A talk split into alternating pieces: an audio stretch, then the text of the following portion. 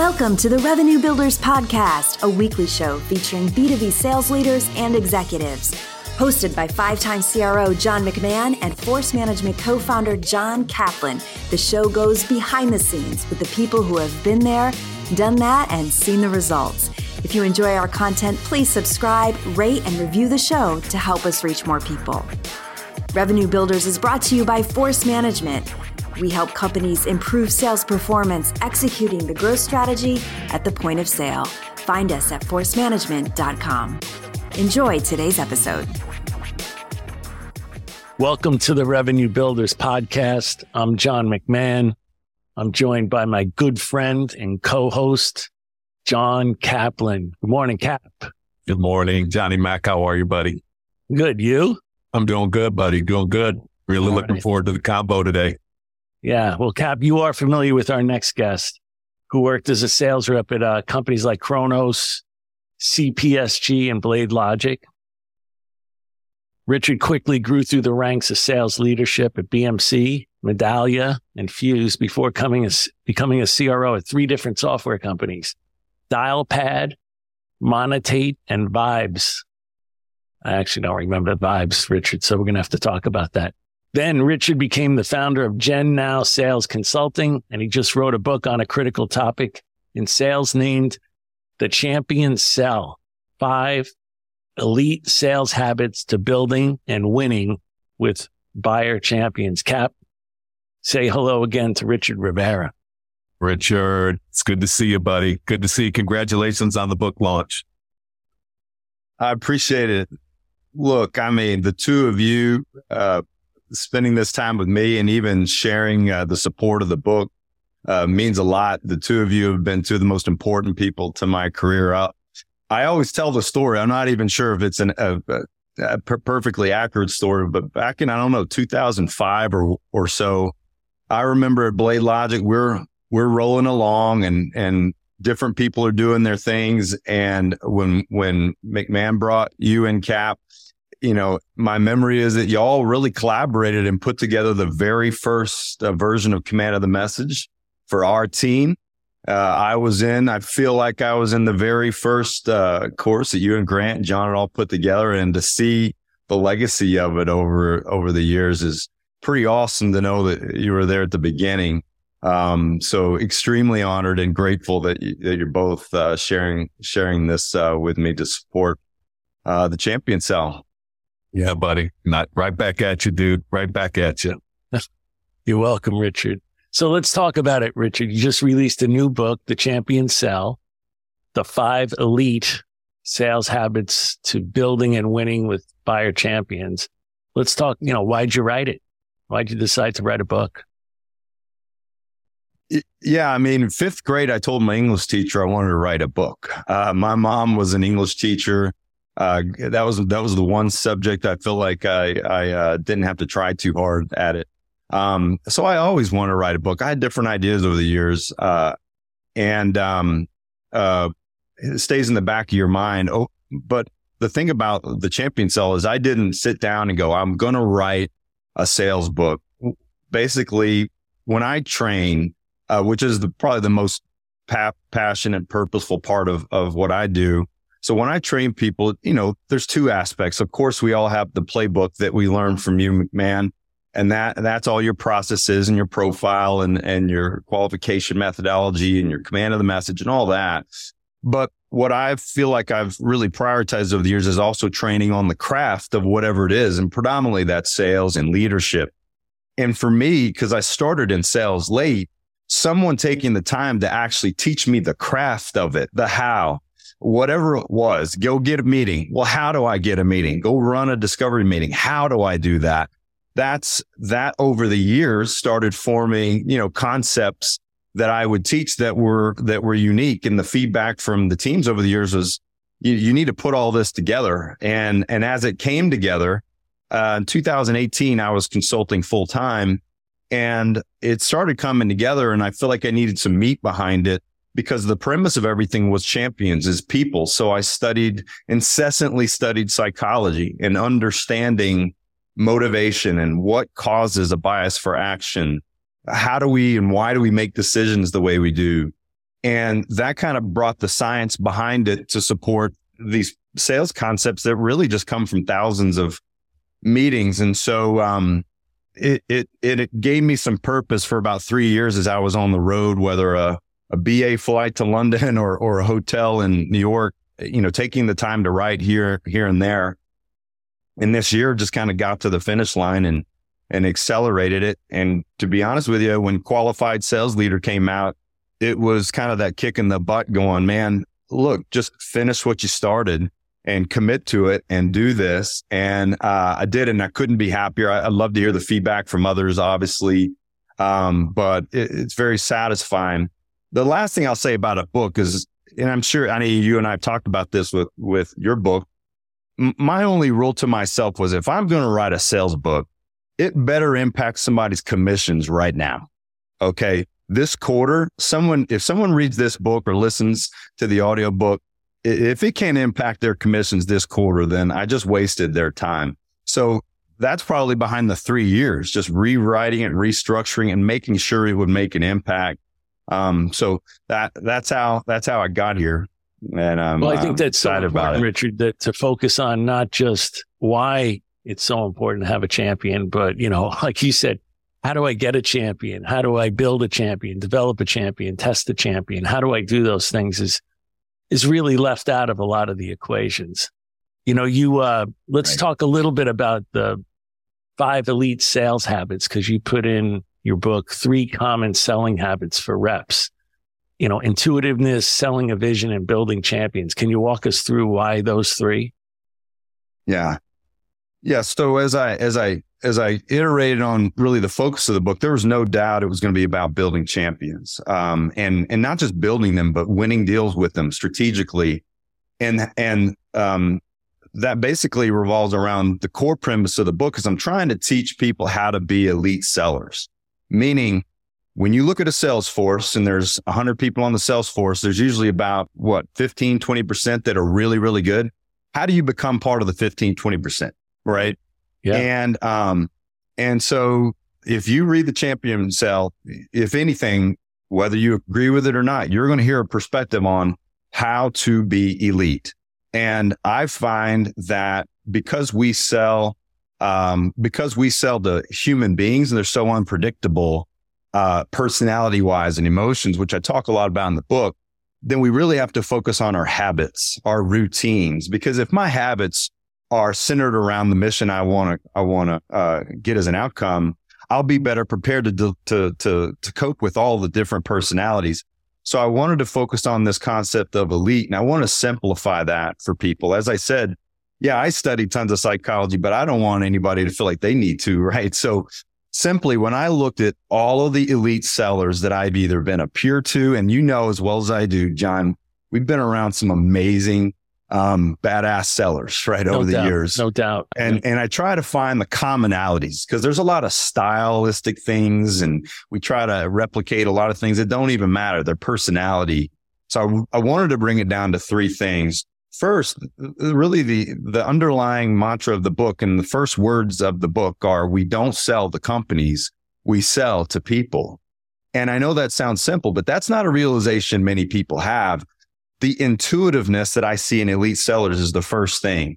Um, when I, I know Kaplan would relate to this. When I play football and when I coach football, you know, coach, there was a coaching rule that, you know, you, you will react to what you read. So what you, you know, what you read, you will react to. And great coaches coach the senses. They coach the eyes, they coach the hands.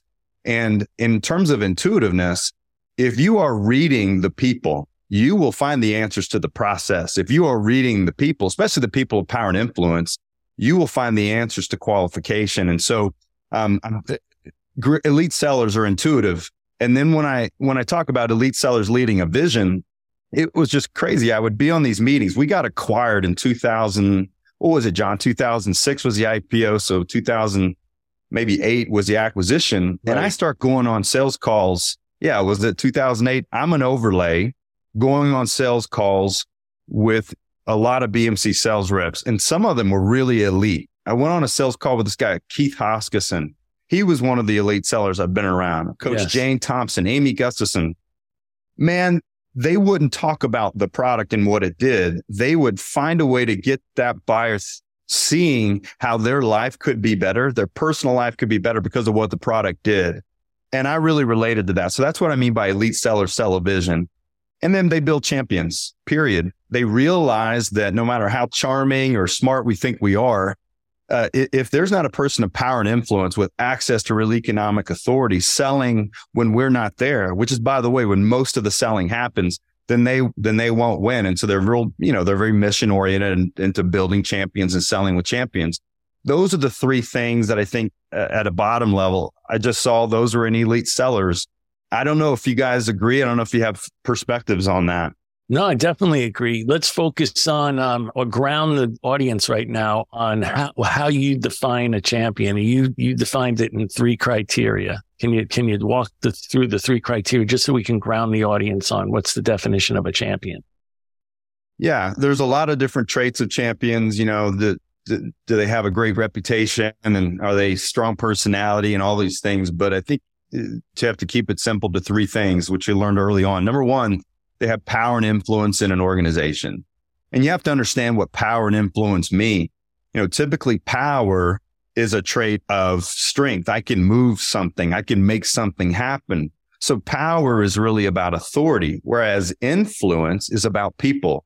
So I may have an enormous amount of authority, but I can't influence people, right? I, I can't, I can't find a way to get them to change what they're doing or change their mindset. So people with power and influence in an organization Two, access to economic authority. I, I wrote this book with with the intention to to really attach to anybody selling any type of sell, any product or service in any situation you're in, whether it's a medical device, a pharmaceutical, a software product, there is an ultimate economic authority. Most sellers just don't take the time to really understand who that is. And we find that economic authority by two things. One, the definition of it. This is the person who has discretionary authority to say yes. A lot of people can say no in an opportunity, but there's usually only one that can say yes, even in steering committee decisions. And number two, besides the definition, is when you, the number one question I get from reps is, well, how do I find out who the EB really is?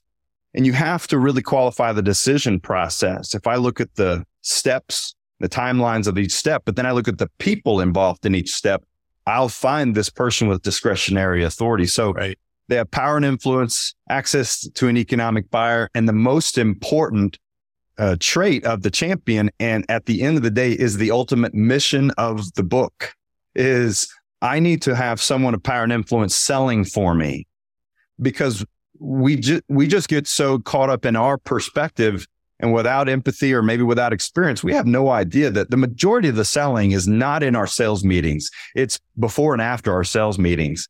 And if there's not a person of power and influence, they're really reinforcing the message, handling their own objections, getting other people to see how this applies to them and how it's not a risk to their business. If we don't have that, the risk to, to, to our, to not only our deals, but our whole career is pretty huge. So access to the economic buyer, power and influence of the organization and a willingness to sell for us when we're not there. And it is, and it is a non-negotiable and a non-emotional definition. Yeah. I like that a lot, well Richard. Yeah. Yeah. Really well said. Do you have, we, we talk a lot about evidence and making sure that we have evidence of these. Is there typical evidence in this definition? Absolutely. It's, you know, we talk about evidence in the book too. I mean, at the end of the day, if I think I have a, a, a potential champion, we call that a champion target. How do I get from a champion target and all the work I do to build them to knowing that I've got a champion and it is evidence? And so what are the things that, what are the behaviors? If we say the ultimate objective is a champion is selling for us when we're not there. Okay. So that means that they're doing stuff. What are the what are the most highest impact actions in my particular sell, whatever it is? If I define what are the highest impact actions that I need to see and would want to see out of a champion selling on my behalf, every selling team should write those down. Whether it's expanding decision criteria, if it's a heavy technical sell where there's going to be technical proof points uh, uh, proven out in validation events and proof of concepts, then it's changing decision criteria and technical validation events If it's a sell where there's a lot of different people involved and I'm constantly going to sell through consensus, there's just going to be a lot of decision makers. It's going to be actions like getting me to the different decision makers so that I could build multiple champions. So when we think about testing champions and we think about evidence of if I have a champion, it's really simple. What are the highest impact actions that I would want a buyer taking on our behalf?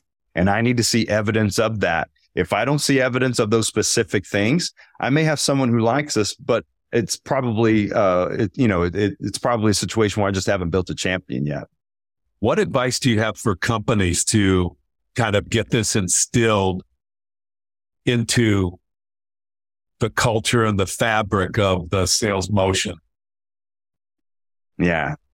I think it always starts with people and ends with people. So your hiring profile and ensuring that you're prioritizing empathy in your hiring profile and emotional intelligence and the fact that you're bringing people into your organization that think in terms of the buyer situation, even if we haven't been in it. Like, so first, I think you got to hire to empathy. Two, you got to have empathetic intent in your, in your process. So, so let's say you bring in command of the message to put in your messaging.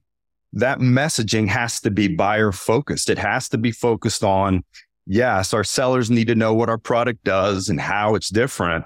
But the purpose of this messaging framework is to connect our people to the people who are going to take meetings and become champions. So a buyer based messaging framework where every internal meeting, as we're talking about messaging, the majority of the conversations are on the outcomes that our solution drives.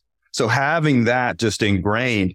And when it comes to the Friday forecast call, to me, in, in a, in a sales culture, if you want to change behaviors and mindsets, leaders have to approach that call as McMahon did for years with all of us with the intention of driving home the mindsets and behaviors that I want to change. I've got to reinforce those on the call instead of just asking, is the deal coming in? It's if I want a champion minded culture on my sales team, my forecast calls, my deal reviews where the whole team is listening and they're, and they're learning from each other. I have to, I can't let my leaders off the hook if they're telling me there's a champion or rep is telling me there's a champion, I have to take a couple of minutes to dig into why. Give me proof. What's some evidence? Walk me through that. And so you have to you have to live it and breathe it and everything you do in your operating rhythm and make it and make the buyer the center, uh, not only the buyer the center of your ethos, but champions the center of your ethos, the power and power and influential people that we target. I like that. So you said uh, an outside in mentality. So yeah. first make it about the buyer before you make it about yourself. Have a common language and definition and then have it instilled in every layer of the organization from top down and everything that you do in the operating rhythm is the, is the advice that you're giving. I think that's great advice. It is. And, and John, there's a chapter at the beginning of the book called the evolution of sales. I personally, I want to hear what you, what you think. You're around so many different kinds of companies. I personally think we have to be more intentional now than we ever have been. You know, the evolution was, man, when sales really became a craft in the 30s and 40s and you started seeing emotional based selling. Well, it's because there was no technology, you know, there was, um, and so you had to sell on emotion. You had to focus on people. Um, but as technology advanced in industrial age, the technical age, and now in the information age, what I have witnessed and and we talk about with other sales leaders is the the sellers get so excited and passionate about the technology and what it does, especially because it's doing such amazing things nowadays. Um, that they over rotate and the leadership allows them to over rotate and they really believe it's all about the product and it's all about the innovation of what it's doing. It's instead of if I if I maintain my mission that we don't sell to companies, we sell to people, regardless if it's the 1920s, 2000, whatever product we sell. The innovation enables us to connect to the people in a more powerful way. That's that's really what it's there for. So it's finding the balance in the organization with all the things that you just said of how can I have an organization who's still passionate, and articulate about our solution and what it does and how it's different but realizing that that's not the mission the mission is that they they take that innovation and excitement and passion to go build better and bigger champions yeah i think in a funny way. Sorry, Johnny. That's not yeah. how they're really managed today. You got a lot of sales leaders that measure based upon activity and not accomplishment. So on the activities, it's get more meetings, do more demos, do more presentations, do more POCs. And what they find is that the sales rep then goes into the lowest levels that they can connect to. And then they do more activities. And then all of a sudden, the same manager is asking them on the forecast call, where's your champion? When are you going to get to the economic buyer? Yeah. Well, there's a discrepancy between how you've told them to manage on activities versus how you're starting to measure them again on accomplishments. There's a disconnect. Yeah, and I I agree, and and that's why I go back to the comment I made. How do you make a champion driven organization? We always we always talk about when you go into second and third line management, what are the things and how has it changed? And, and a lot of second and third line leaders, CROs, they convince themselves that just because you're in more of an executive role, that you admonish yourself from the sales craft on the front line. And I, and I couldn't disagree more, especially in mid-sized, small, small organizations. And, and, w- you know, when Abraham Lincoln went into the battlefield, he wasn't talking about the board meeting. You know, he was focused on the craft. And so when John McMahon gets on a, on a forecast call as a third or fourth line leader, he, he's not going to let those second, first, second, and third line managers off the hook. If we don't have champions in the deals and we're not selling with the right behaviors, the whole business is going to fall apart. And so there has to be this reinforcement of the mission and accountability top down because managers will get caught up in in in the leading indicators and the numbers. Someone just has to give them that weekly reminder and reinforce the mission. And um you know and i always used to say the cro if not me then who will? Um uh, so uh, that's uh, the the book is really about the ethos of an operation, a sales operation to me. I want to go back to something that you said that I, you know, really feel strongly about in agreement with you as you talk about, you know, the evolution of selling and it going from, you know, building relationships to um, rotating on technology. And I believe where the beautiful intersection of those two those two things come together is exactly where we are today is that elite sellers have the ability, first of all, elite sellers and elite companies, they believe that what they do matters. So the hmm. company has taken the technology and connected it to business outcomes and personal outcomes for individuals. So mm. they believe what they do matters. And when you walk into a company, because I like to say, if you don't believe what you do matters, why should anybody else? And then I believe the most elite sellers have the ability to get the people that they sell to in the same position that they believe what they do matters. And so it's that great intersection between where, you know, great, highly differentiated technical requirements where we can come back and talk about that because that's a mouthful. But you sit right in between connecting technical outcomes to business outcomes. And I believe that's where elite sellers live today. They influence technical criteria with their def- differentiation and they emotionally connect the men and women that they call on to business outcomes for companies. So I, I highly, highly agree with you. Yeah. What, what they do matters. Yeah. I love it. And I've heard you say that before and it's defining who it matters to. Right. And so it, we talk about having these champion targets, but, but when you realize, okay, that is, they are now the focus of everything I'm doing. So if the purpose of my solution right, is to solve a set of problems, deliver a set of outcomes. It has to connect to these human beings. And oftentimes sellers will think, look, my message is like a, it's like one of those toys that you throw at the wall that sticks. I'm just going to throw it at your company. I'm literally going to drive to your company. I'm going to get in the parking lot. I'm going to throw it on your wall and it's going to stick. And they, and they get frustrated that it doesn't stick. It's because if you open the door and you went to the desk, there would be human beings sitting there and there's a problem that they're suffering from. They can't solve it with their current solutions or there's outcomes that they need. And and sellers don't realize this is this is a simpler mission than we think. What we do matters. It has a purpose. And so my job, first of all, my company's job is to help me with the messaging so that I know what is it that I do that matters. But my job on a sales call is really simple. I've got to make a connection between what I do that matters so much to that human being. And, and when it, when you change your mission or what your objective is on, on something like a sales call, it helps you to kind of chill out a little bit, stop stressing about the other three, four things you have to do and just say, look, I'm really just trying to make a connection here.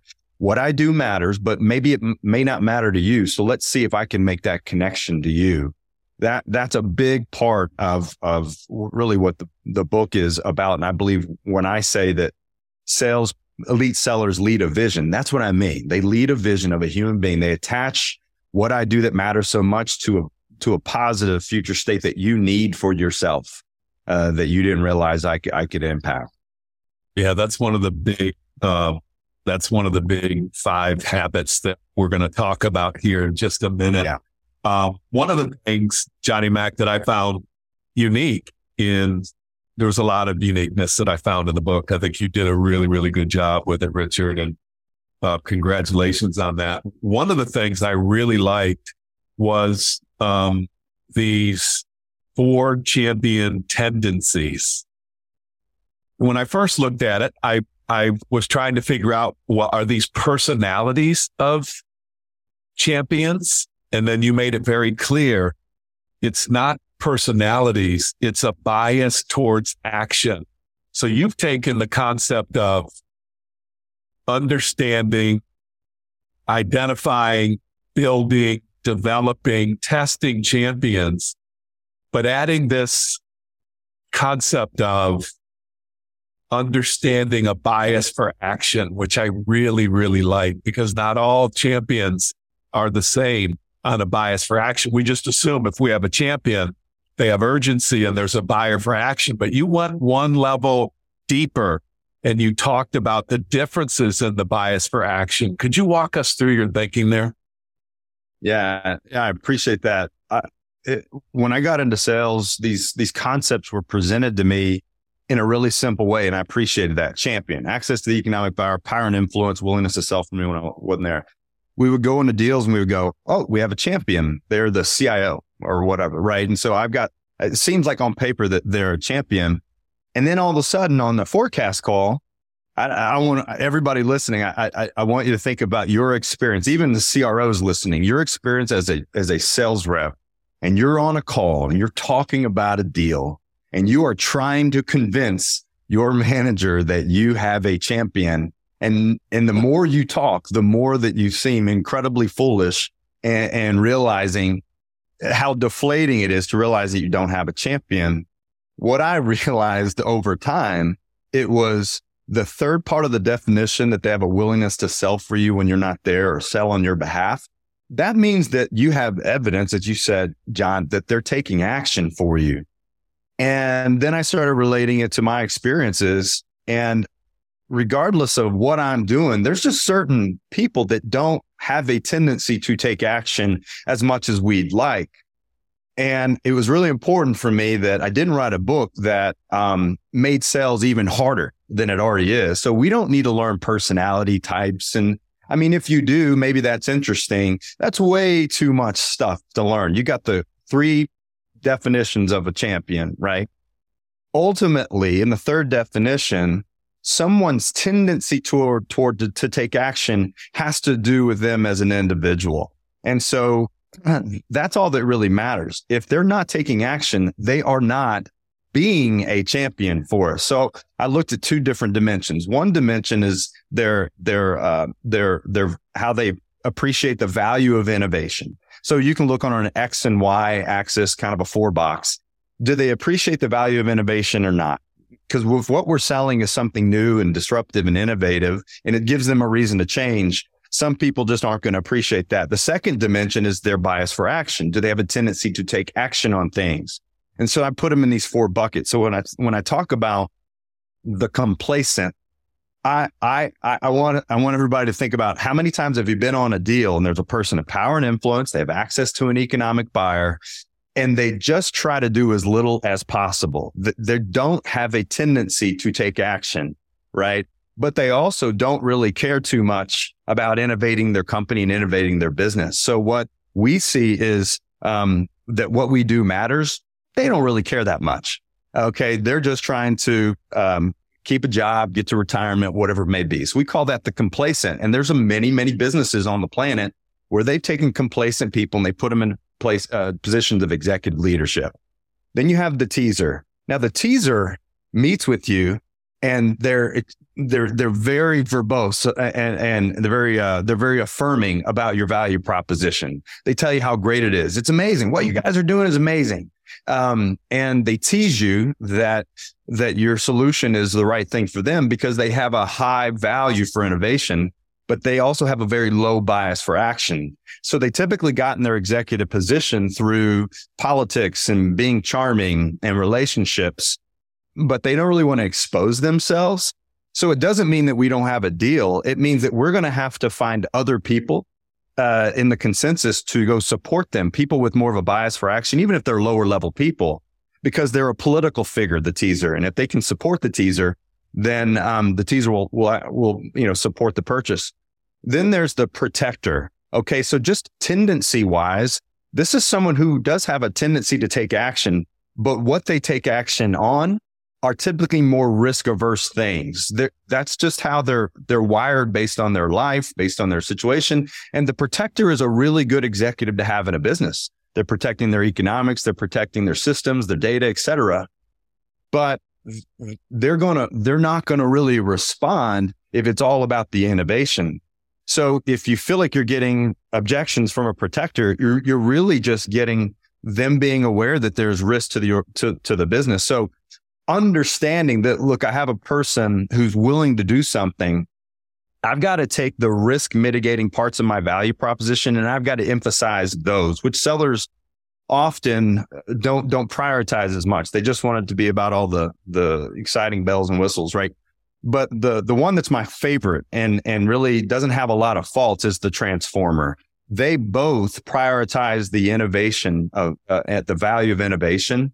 They're seeking out ways to make the business better, but they also have a bias for action. Those are typically the ones that make make your deal happen. The the point though is number one, if I know the definition of a champion, those three criteria, that doesn't mean it's going to be easy. It just means that I take the emotion out. And when I decide, do I or do I not have a champion right now? And then the second takeaway is that if they're not acting for us, then uh, it doesn't really matter that they're they're not acting out the purpose of the champion. And so different people have different tendencies. And if I can be aware of that and accept that, then what do I do in sales? I got to go find other people to fill their gaps and and to determine if I can put together a team of buyers that will make the deal happen. So I, to me, I try to simplify it into four tendencies, but these are real people as I write them. And I don't know about you reading it, John. I mean, I think of specific people. I think of the names that I sold to over the years. So. Yeah, I one that stuck out for me was the transformer. And on the surface, you're like, yeah, you know, I'd, I'd love to have transformer tendencies in a champion all day long. But as I sat with it for a second, I thought those sometimes can be tricky because they are the ones that kind of blow through the detail of the deal and the process. And, and what I mean by that is, and I'd like some discussion on this. How many times have we had a champion that just tells us, Hey, and they're strong and there's evidence that they're strong and power and influence and they have urgency. But you're looking at their bias for action and they're actually alienating potentially people in the process. And why I think this is such important, important conversation today is many deals now are turning into a collective yes, mm-hmm. uh, or multiple people, multiple decision makers involved in the opportunities or influences for your solution. There's very few technology solutions that don't have multiple tentacles. So could you talk about that a little bit? What do you do with a transformer that is kind of blowing past some of the detail of the buying process and they might alienate some people that need to be involved. Does it make sense? Yeah. No, I love it. No, I, I write about it in the book. So for each of these tendencies, I don't just talk about uh, who they are. I give you ways to cope with each one because you're given who you're given. An old sales leader of mine told me, you know, I, and I know it's an old song said, if you can't be with the one you love, love the one you're with. Right. And, um, and sometimes that's all you got in the deal. Right. But there's a real value there. Right. And so to, to your first, uh, to your first observation, which I do talk about the transformer, just because someone is the person of power and influence that you need to target doesn't mean that they're a great buyer, first of all. Okay. We assume they are. That's not their day job most of the time. They're a doctor. Uh, they're a technician. You know, they're an operator. And so don't assume that they know how to buy and they're really, really great at it. They don't talk about the craft of buying, you know, uh, and so that's the first thing. The second thing is to your point, the transformer is so ambitious for the organization but especially when you sell in in bigger uh, companies, um, but really in any organization, multiple parts of the book, I talk about selling to the consensus and realizing the consensus is the group of people that are all going to have to get aligned and committed to making this purchase decision. And typically what happens in business, which sellers aren't aware of because they lack, they, they either lack empathy, experience, or both. They don't understand that that that journey to get all of those different people aligned. Sometimes it's political. Sometimes they don't like each other. Uh, oftentimes when one tendency or point of view is very innovative and they want to make change, there may be three others who are telling you how that's gonna that's gonna create enormous amounts of risk and disruption to the business. So what I the way I guide you to cope with that uh, in the book is you as the seller, you realize that you're selling to a transformer. Take all of the goodness that comes from that. Build a powerful business case, build a powerful value proposition, get them on stage selling on your behalf, but then you become the protector. You find the reasons that this deal is going to go sideways. You, you challenge and test that champion with very direct questions of decision process the criteria of all the other people in that in that in that decision process in the consensus most of the time if they're a champion this is an example of testing a champion they'll go oh great kaplan. I'm, I'm glad you brought that up. You're right. We do need to get to sarah and michael and we need to understand their criteria. I know what you're right. There probably are three or four steps that are going to happen so maybe we should think about those steps and so you're being a respectful business partner but you're really being the, the protector here. Look, I want to protect the making sure that this deal happens. And I'm just going to think like, you know, uh, you don't think like, like, a, like a d- detailed oriented person. I'm going to help you do that. Whatever personality or, you know, I should say, whatever champion tendency you're selling with, that's what you want to do in sales. You want to recognize who you have and then fill their gaps. Um, just because if that's truly their tendency, that, that's not going to be their natural the, their natural thought process.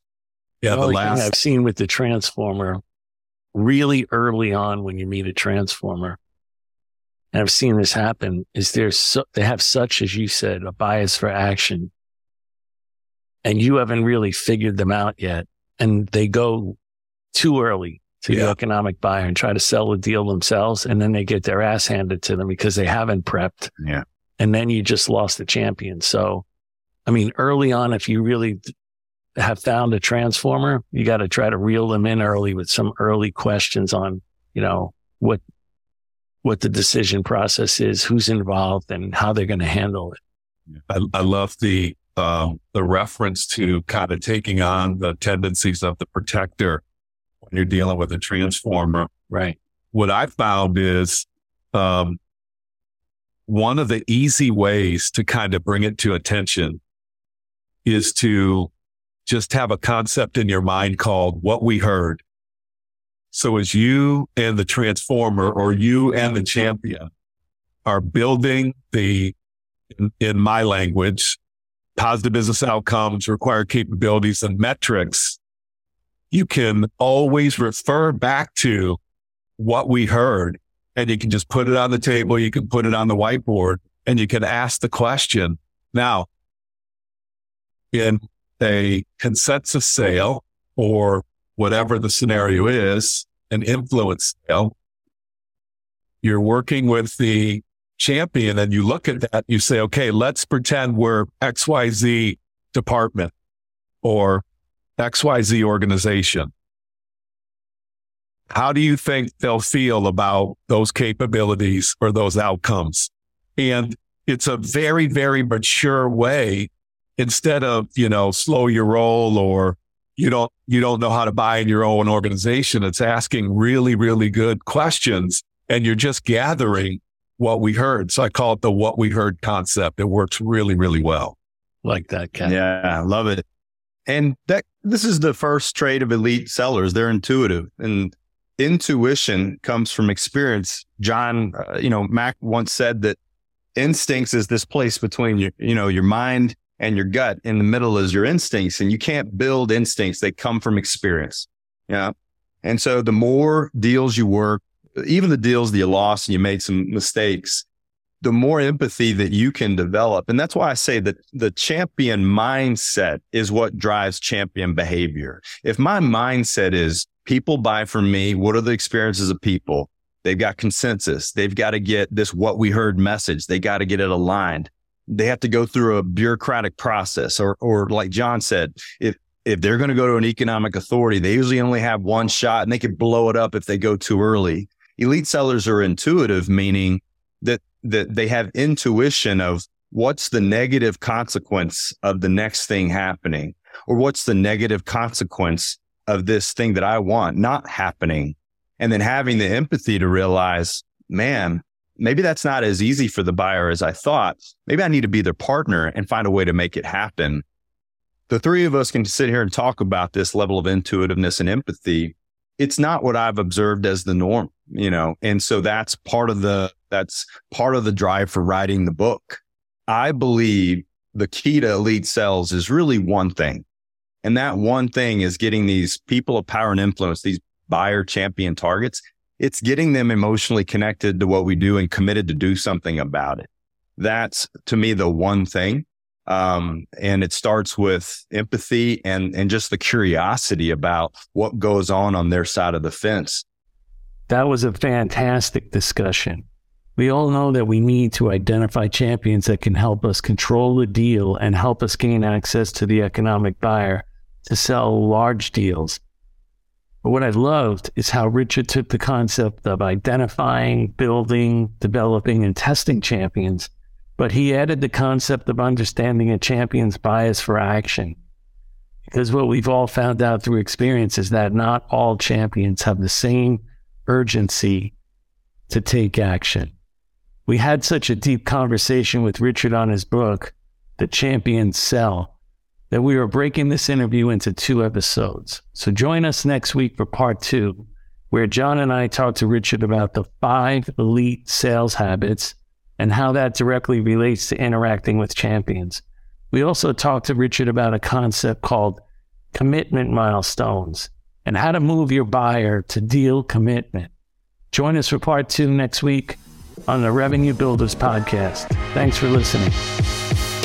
Thanks for listening to today's episode. Be sure to check us out at forcemanagement.com.